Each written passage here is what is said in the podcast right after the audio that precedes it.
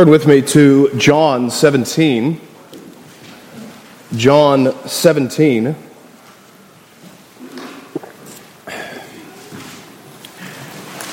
We'll be looking at verses 1 through 5. Verses 1 through 5. In God's providence, we've had opportunity to speak much about prayer.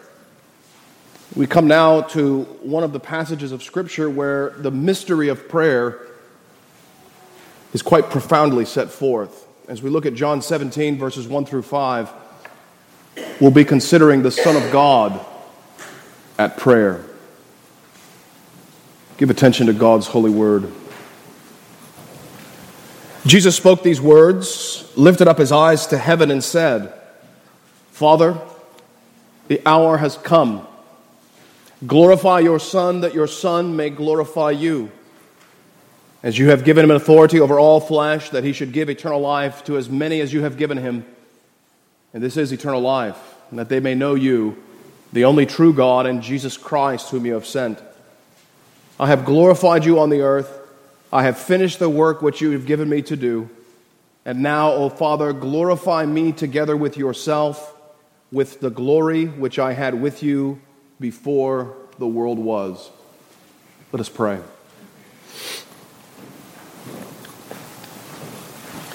Heavenly Father, we give you thanks for your word. We give you thanks for the ordinance of preaching. We ask that you would bless this ordinance now,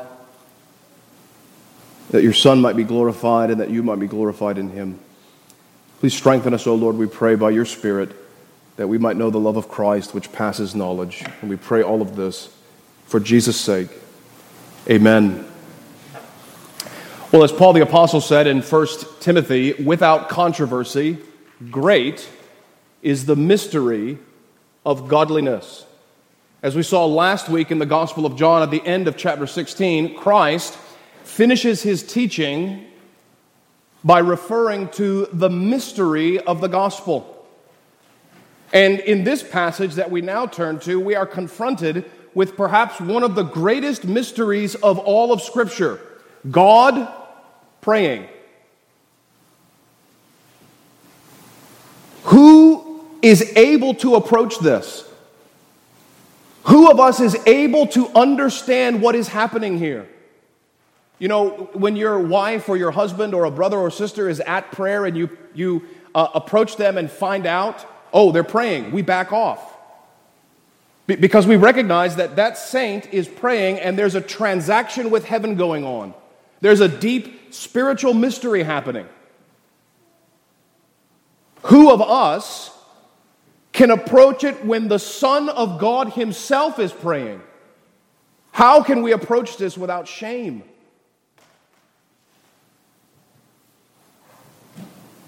Who is sufficient for these things? Nobody is. And yet, God has been pleased to record this scene for us. God has been pleased to keep the record of His Son praying. And by His uh, grace, He invites us to gaze upon the Son of God at prayer. And so we, like little children, drawn with a wonder at the sight approach the Son of God at prayer. But let us not approach presumptuously. Here is the burning bush. Here is the angel of the covenant. Here is the one whose name is wonderful. Here is the glory of God shining in the face of Jesus Christ, which no man can see and live. Strengthened by grace, however, let us draw near with true hearts, having been sprinkled from our evil works. And as we approach, let us learn what it means to pray. What we're going to see in this passage, quite simply, is that the prayer of the Son of God is based on the cross and makes petition according to the will of God. The prayer of the Son of God is based on the cross and makes petition according to the will of the Father. Now, as we go through this passage, I'll give you the outline in just a second. As we go through this passage, I want you to tremble, but also to be encouraged. Because what you're going to see is that when the Son of God Himself prays, He prays the same way that we pray, based upon the cross, making petition according to the will of His Father. And so the, the, the Son's example for our prayers is the example we should follow. And this is the great mystery that God Himself became a man and prayed like a man. As we look at the outline of this passage, we're going to pick out three things. First, the Son of God's prayer in verse 1a. Second, the Son of God's cross in verse 1b. Finally, the Son of God's petition in verses 2 through 5. The Son of God's prayer in verse 1a, the Son of God's cross in verse 1b, and the Son of God's uh, petition in verses 2 through 5. And so we look first at his prayer. You'll notice, perhaps if your Bible has red letters, the black letters at the beginning of verse 1. Jesus spoke these words, lifted up his eyes to heaven. Notice that this is the prayer he offers at the end of his teaching. After he had spoken chapters 14 through 16, then Christ lifted up his eyes to heaven. You see here the Son of God sealing his doctrine with prayer. He's taught the disciples, and now he prays that the doctrine would have an effect in the hearts of the disciples. John Calvin, I think, rightly says, commenting on this verse, this is an example to all teachers. Now, that could be ministers of the gospel, that could be elders in Sunday school, that could be faithful people of the church in children's Sunday school, that could be fathers teaching their families, that could be husbands teaching their wives, that could be mothers teaching their children, that could be any of us who are called upon to bear witness to the gospel. The doctrine of the gospel gets nowhere without prayer. Even the Son of God himself prayed that his doctrine would be effectual. After he spoke these words, and then it says, he lifted up his eyes to heaven. This introduces a very interesting topic that we find in the scriptures. That has to do with posture in prayer. There are various postures recorded throughout the scriptures. Sometimes the people of God are on their knees, other times the people of God are on their faces. Other times, like the tax collector, bows his head and won't even look to heaven. He's so covered in shame. We see Christ here lifting up his eyes to heaven. One of the things we need to recognize about posture in prayer is that it should always reflect the attitude of the heart. The, the Lord is not impressed with outward postures if the heart is not right. But if the heart is in a certain attitude, the posture is appropriate. The posture is fitting. As I mentioned, there are various postures throughout Scripture that we find of the godly who pray the tax collector. 1 Timothy 2, Paul tells men everywhere to lift up holy hands when they pray. We find Job and Moses, when they're confronted with the glory of God, fall on their faces in prayer. There's various postures. To illustrate the importance of this, we all understand body language. At least instinctually, we know that the body reflects what the mind is thinking. The facial expression, the, the posture in the chair, the, the direction of the face. This not only applies in our relationships, it applies in our relationship to God. Your body language in prayer is a reflection of the state of your heart. And I want to encourage you with some of your postures in prayer. You might try sometime kneeling in your prayer closet if you've never done that. You might try getting on your face in prayer if you've never done that. You might try lifting up your hands in prayer, in private, if you've never done that. Because you see, the attitude of the body, the position of the body, excites our minds into the appropriate attitudes. You know, it's interesting when you're training your children, you train them, at least I hope you're training them, to look at you when you're speaking. If they're not looking at you, they're not listening to you. And so the body language reflects the attitude of the heart. Likewise, in prayer, you should train your body to adopt the appropriate posture. I encourage you, try these different postures if you never have. Don't think about it as meritorious, but think about it as a way to improve your mind in prayer. Well, we see that the body, the, the body language is to reflect the attitude of the heart. Christ lifts his eyes to heaven, and this shows us that his affections were directed to heaven. That's why he lifts his eyes and cries out to his Father at this moment. The emotions of Christ are a very fascinating topic. There's, there's all kinds of hints throughout the Gospels about our Lord's emotions. He was a real flesh and blood man without sin, but he had all the emotions that we have. He had all the affections that we enjoy, and his were perfectly sanctified. One of the things I want you to notice, however, about our Lord's emotions is that they are most heightened.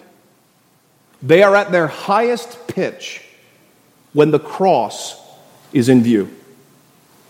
It is when our Lord approaches the cross, either in his doctrine, in the sacraments, or here in his prayer, that his emotions begin to reach a fever pitch.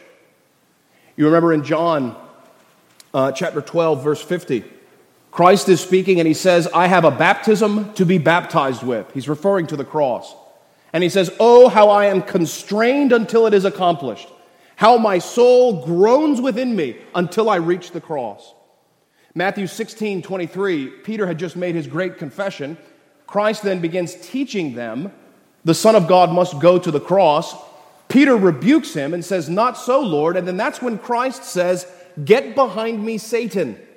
You are an offense to me. Why was Peter so offensive to Christ? Because Peter was thinking of the things of men, not the things of God. Peter was hindering him from going to the cross. Luke 22 15. Christ is instituting the Lord's Supper. Turn to that passage. It's probably one of my favorite passages on this theme. Luke 22 15.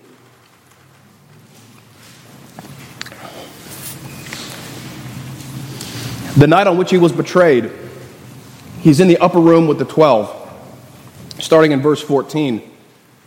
Notice the similarity of language, by the way. When the hour had come. When the hour had come, he sat down and the 12 apostles with him. And then he said to them, With fervent desire I have desired to eat this Passover with you before I suffer. The Passover, and as Christ is going to institute the Lord's Supper, is the sacrament of his cross.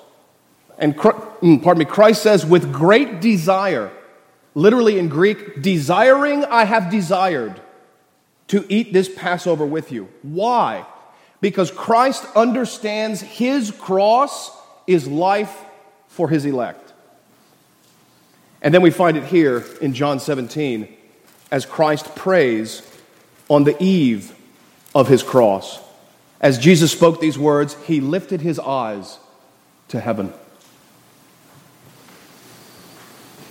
Brothers and sisters, just from this opening part of verse 1, let me encourage you get godly affections in prayer. Whatever you have to do, get your heart tuned to the same frequency as Christ. That's what Christ is displaying for us. As he lifts his eyes to heaven in prayer, all of his affections are looking to his heavenly Father, anticipating the cross. Our catechism speaks about the right way to perform prayer. Not only must it be in faith, according to the will of God, in the name of the Son, but it must also be with the appropriate affections, the appropriate apprehensions. Get godly affections in prayer. The Psalms are one of your best guides for this. You go and read the Psalms and what the psalmists say. Uh, my heart pants like a deer after the water brooks. Tears of water run down my eyes. My bones ache and uh, roar within me. The Psalms are your best guide for this. And so the Son of God prays, lifting his eyes to heaven. And he bases his prayer on the cross. Look at what happens in verse 1b. He says, Father, the hour has come. This, of course, is the hour of the cross. Christ has finished his teaching, he's finished all of his other work, and now he's come to this great hour.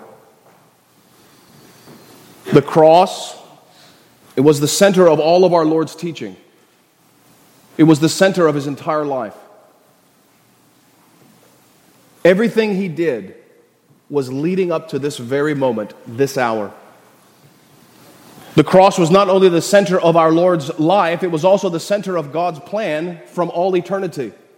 Revelation 13:8 says that the lamb was slain from the foundation of the world. The cross was also the center of the Spirit's prophecy. Turn to 1 Peter. 1 Peter chapter 1. 1 Peter chapter 1, Peter writes of this great salvation.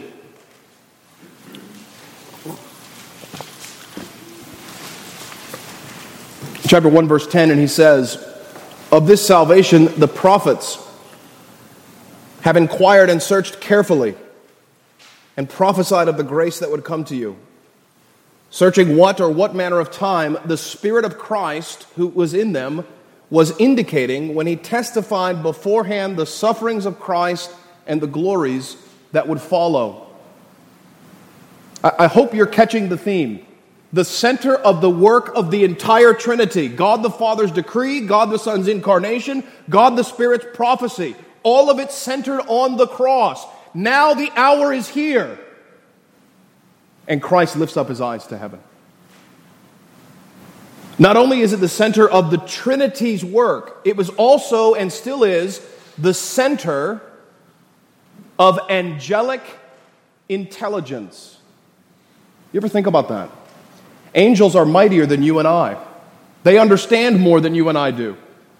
They are stronger, mightier, they never tire, they never wear out, they can perceive far more than we can. That's why the angels of the Old Testament are described as being full of eyes.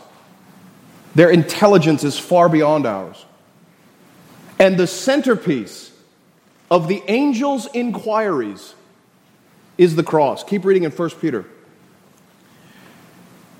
Verse 12 To them it was revealed that, not to themselves, but to us, they were ministering the things which now have been reported to you through those who have preached the gospel to you by the Holy Spirit sent from heaven, things which angels desire to look into. The things that angels talk about, the things that angels think about, is the cross of our Lord Jesus Christ. The hour of the cross is when all the desires of heaven would be fulfilled. And so Christ says, Father, the hour has come. Note also that he addresses God as Father. you remember the way that our Lord taught us to pray. When you pray, say, Our Father who art in heaven, hallowed be thy name. Christ prays in exactly the same way here. Father, the hour has come. Glorify your Son, that your Son may glorify you. Brothers and sisters, this is one of the greatest encouragements for us to pray. The way that the Lord taught us to pray is the exact same way that the Lord prayed. The things that we hope to receive from prayer are the exact same things that Christ received from prayer. The centerpiece of our prayers is the cross of Christ. The centerpiece of his prayer is his own cross. Pray, brothers and sisters. If you are negligent in your prayer life, you will not prosper. Look at King Saul. He failed to inquire of the Lord, and the Lord killed him and took his kingdom. Pray, brothers and sisters, just as the Son of God prayed. Notice also, he says, Father, the hour has come. Glorify your Son, that your Son may glorify you. It is the cross where the Father is glorified. Nothing else, I'm sorry, nothing less, and nothing more. It is the cross where the Father is glorified. That's why Christ prays in this vein.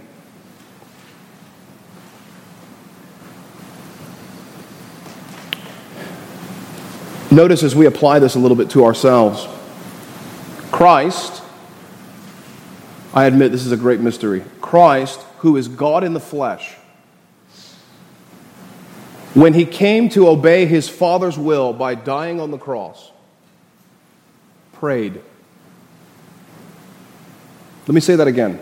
Christ, who was the only Son of uh, mankind that was without sin, Christ, who is the eternal Son in the flesh, without sin, without fault, holy and harmless, when it came to obeying his Father's will, prayed. How much more do we need to pray to obey the will of our Father? Who are we to presume we can do the least good in our own power? He who is power incarnate prayed to be able to obey his Father. Who are we to think we can do anything else? You ever ask yourself what makes the difference between men? What makes the difference between one Christian and another? Why does one prosper in the faith and why does one not prosper? Why, why does one seem to go from strength to strength and why does one seem to not go from strength to strength? Well, there, there could be many reasons. It could be God's will that that saint is suffering for a time for his secret purposes. But nine times out of ten, the difference is prayer. Nine times out of ten, those who are prospering in the Christian faith do so because they pray. Just as the Son of God prays. As I mentioned, it is the cross which glorifies the Father. Turn to 1 Corinthians chapter 1. This is the real theme of Paul's ministry to the Corinthian church in, in the first letter. Uh, Corinthians 1, verse 18. I'll just read a few of these passages. 1 Corinthians 1 18. Paul writes and says, For the message of the cross is foolishness to those who are perishing but to us who are being saved, it is the power of God. For it is written, I will destroy the wisdom of the wise and bring to nothing the understanding of the prudent. Where is the wise? Where is the scribe? Where is the disputer of this age? Has not God made foolish the wisdom of this world? For since in the wisdom of God the world through wisdom did not know God, it pleased God through the foolishness of the message preached to save those who believe. The Jews request a sign, and Greeks seek after wisdom, but we preach Christ crucified. To the Jews, a stumbling block, and to the Greeks, foolishness. But to those who are called, both Jews and Greeks, Christ the power of God and the wisdom of God. Because the foolishness of God is wiser than men, and the weakness of God is stronger than men. It is the cross where God has chosen to be glorified. Never forget it. Well, we've seen the Son of God, his prayer, at least his posture in prayer. We've seen that his prayer centers on the cross. Now we need to see what Christ actually prayed for. What were his petitions? At least at this opening chapter, this opening section of his prayer. We turn now to verses 2 through 5. Notice, first off, the Son of God prays in accordance with his Father's will.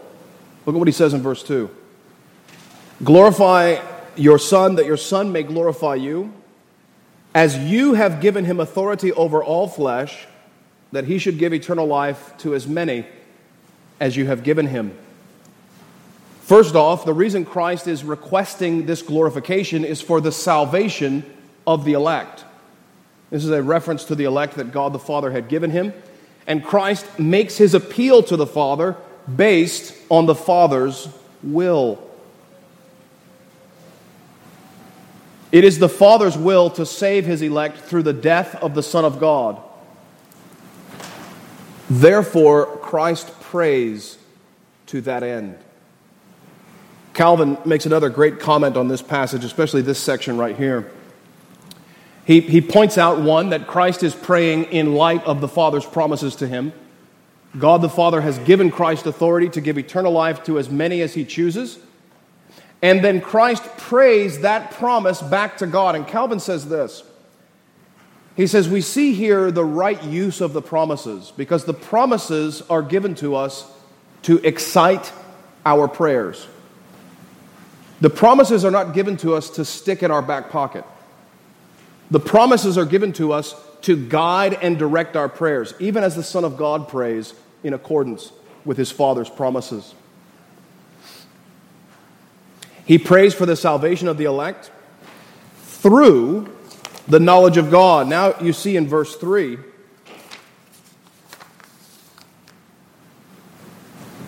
The Son has been given authority to give eternal life to as many as God the Father had given him. And then in verse 3, he says, And this is eternal life, that they might know you, the only true God, and Jesus Christ, whom you have sent. And we come now to the fringes of this mystery.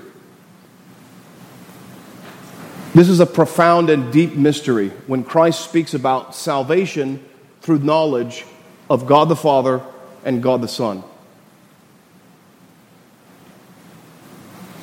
This is very hard to explain because it is such a mystery. This, by the way, is the mystery that Paul writes about in Ephesians. He says, This is the mystery that's been hidden from ages and from generations. This is the sum of all wisdom and knowledge, Colossians chapter 2. This is the truth that is higher than all other truth that God was in Christ reconciling the world to himself, not imputing their trespasses to him, but committing the word of reconciliation to his ministers and pleading with sinners to be reconciled to God. For God made him who knew no sin to be sin for us, that we might be the righteousness of God in him. What a mystery! The mystery of the gospel. Brothers and sisters, I know we are very familiar with the doctrine of the Trinity. I know we're very familiar with the doctrine of righteousness through faith in Christ. It's good to be familiar with these things. But it is bad to forget that these are the mysteries of eternity. This is the heart of God's eternal plan that He hid from generations and generations. These are the secret things that God promises to give those who love Him. This is a profound mystery.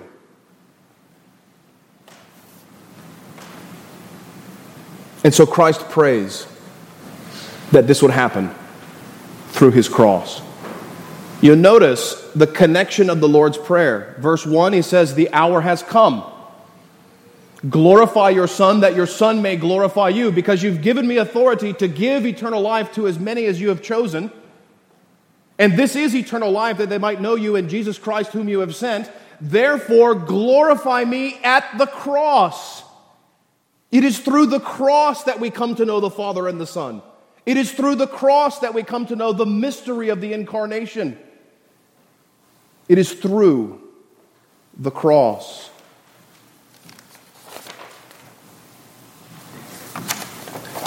Notice also he bases his petition on the will of the Father, the promise of the Father. He also bases it on the justice of the Father. Look at what he says in verses 3, I'm sorry, 4 and 5. He says, I have glorified you on the earth. I have finished the work which you've given me to do. And now, O Father, glorify me together with yourself, with the glory which I had with you before the world was. You notice first that he asserts his righteousness as the basis for the petition. I have glorified you. I have finished the work which you have given me to do. As he prays to his Father based upon the cross, according to his promises, he now asserts his own righteousness. I have done everything that you've asked me to do. I have completed the work. Please hear my prayer.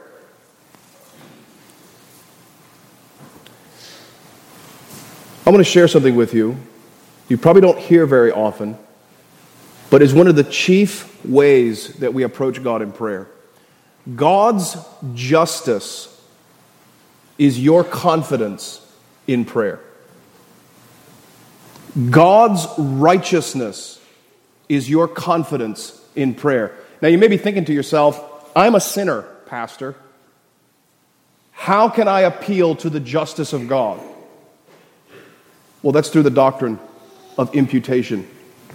Remember, the reason Christ is praying to be glorified at the cross the reason the cross is the way that the elect are saved is because through the mystery of the gospel, God made him to be sin for you.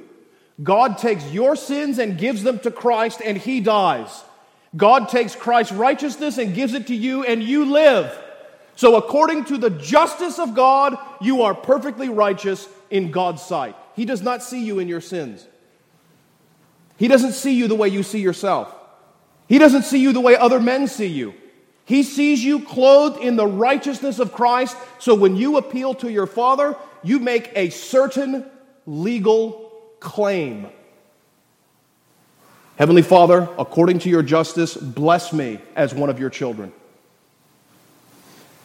That's how Christ prays. That's how you can pray. Now, there's two sides to this. We'll, we'll come to this a little bit later the two sides of the righteousness. I want you to notice, though, Luke 18, very famous parable about praying and never losing heart. Notice the place of justice in this parable. Luke 18, verse 1.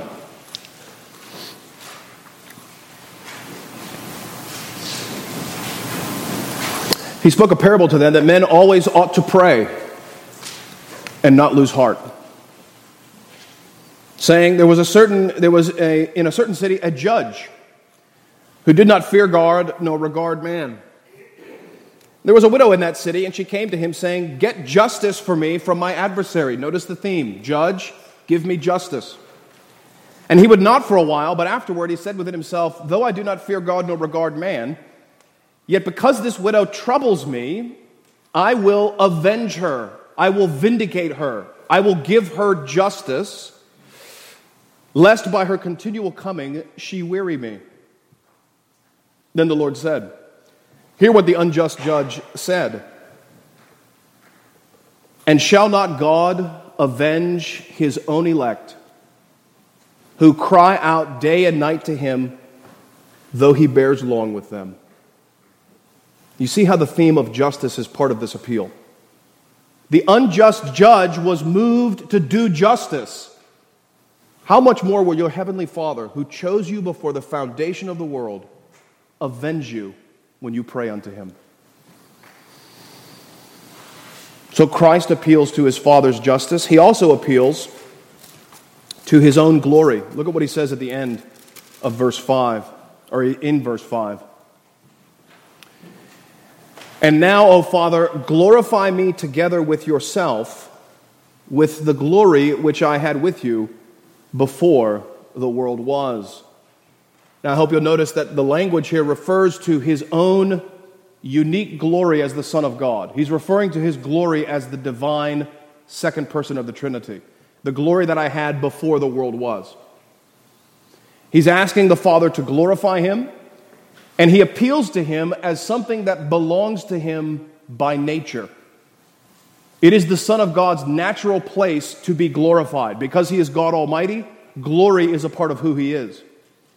And so the Son asks him to give it back to himself. But keep in mind, the cross is the center of all of this. What Christ is praying for his Father to do is that his divine glory would shine through his mediation. that through the death of the Son of God, men would recognize that he is the Son of God. That's what he's praying for. He's praying for John 8 28 to be fulfilled. John 8 28, Christ is speaking to the Jews, and they, they're asking him, Who are you? Who do you claim to be? Tell us who you are. And Christ says constantly, I've already told you, I'm the Son. God is my Father. Before the world was, I am. And then he says in verse 28 When you lift up the Son of Man, when I am crucified, then you will know that I am He. Then you will know that I am Jehovah through the cross. You may remember the way Mark records the crucifixion. Christ was on the cross. He let out a loud cry and gave up the ghost. The temple veil was split, and the centurion said, Truly, this man was the Son of God when Christ died on the cross. This is what he's praying for that his glory would shine through on the cross.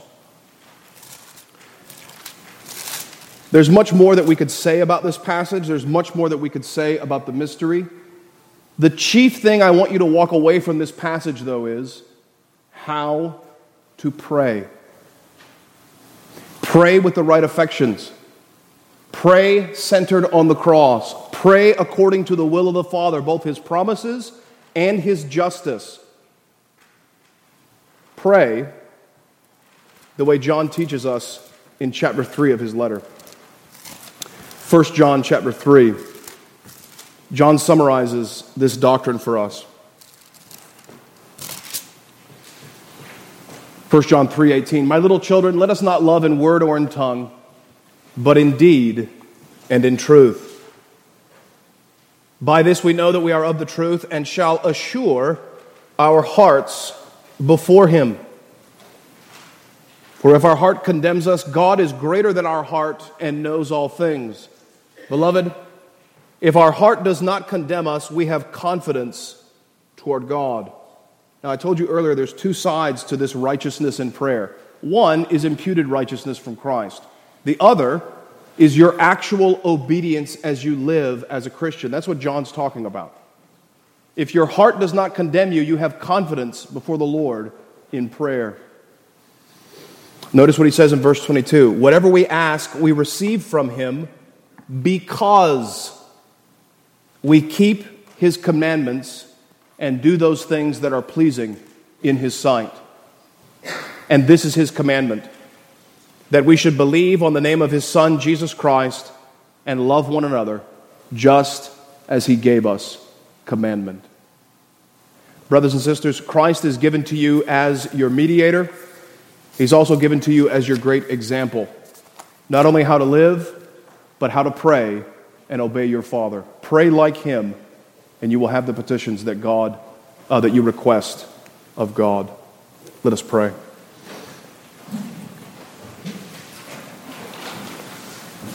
Heavenly Father, we thank you for the Lord Jesus and his mediation. We thank you, Lord, that you have revealed to us this great mystery that through the incarnation of the Son of God, we can be made righteous in your sight.